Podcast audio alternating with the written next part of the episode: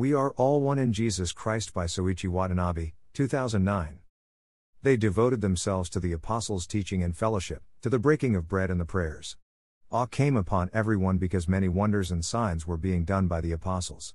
All who believed were together and had all things in common, they would sell their possessions and goods and distribute the proceeds to all, as any had need. Day by day, as they spent much time together in the temple, they broke bread at home and ate their food with glad and generous hearts, praising God and having the goodwill of all the people. And day by day the Lord added to their number those who were being saved. NRSV. You've likely heard the old saying, if it's not broken, don't fix it. It is a wise saying. Yet, what if we don't know something is broken? What if we keep living our lives with something out of whack and don't even realize it? Or, worse yet, what if we don't care? The ancient church after Christ's resurrection and ascension was on a mission to live communal life together different from how they lived before Jesus came into their lives. Today's New Testament lesson gives us a glimpse of what that life together consisted of.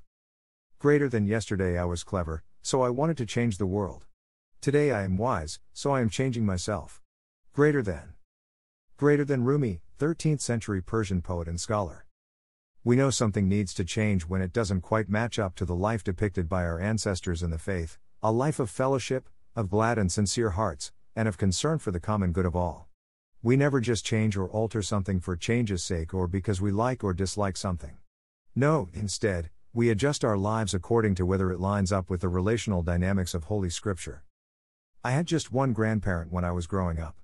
My grandma was 79 years old when I was born, and she lived to be 97.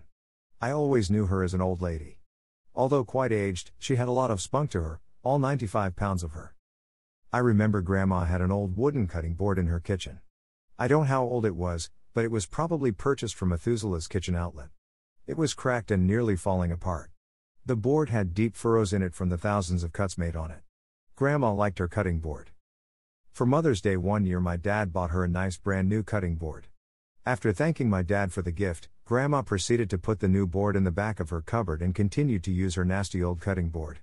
Whenever my mom or sisters helped her in the kitchen, they were not about to touch that old board because it was like a bacteria trap with its deep grooves. Grandma didn't care about anyone's concerns about her cutting board. When my dad finally asked her why she did not use her new cutting board, she simply answered, Oh, it is much too nice to use. We all knew that was Grandma's way of saying that she liked her nasty old cutting board and nobody was going to tell her she can't use it. Sometimes folks, including Christians, can be like my grandma, bless her stubborn old heart. They just like the way they do things, and really don't see what others see who aren't Christ followers. They fail to consider or realize that non Christians have no emotional attachment to the cutting board. All they see is an antiquated old board they would never use and find it weird anyone would ever want to use it. Christians may forget or lose sight of how overwhelming and even intimidating they can be with those outside the faith. Because Christianity is familiar to Christians, we don't see what others see when they view us from the outside. I remember once walking into a beautiful new church building and sitting down and seeing a huge old pulpit that was literally falling apart. Since I've been around a lot of churches, I quickly discerned it was likely the old pulpit from the old church building. I asked someone, and it was. But as an outsider to that fellowship, I had zero emotional attachment to the pulpit, and it was a distraction because it just looked like a big old ratty collar on a new little puppy. Greater than be the change that you wish to see in the world. Greater than. Greater than Mahatma Gandhi. The point I am making is this the decision to change our lives, or not to change, must come from a motivation of biblical and human values. The Christian's mission and purpose are the Great Commission make disciples, and the Great Commandment love God and love neighbor. We express those values through our daily devotion to teaching, fellowship, the breaking of bread, and prayer. Such life together is attractive and winsome to a watching world. If people matter, including those who don't think or believe like us as Christians, then we will make decisions based upon that value. Nothing need be fixed or changed if the mission is going forward with biblical values driving it. However, if people stay away or know nothing about our shared life together, then we have a prime reason to change.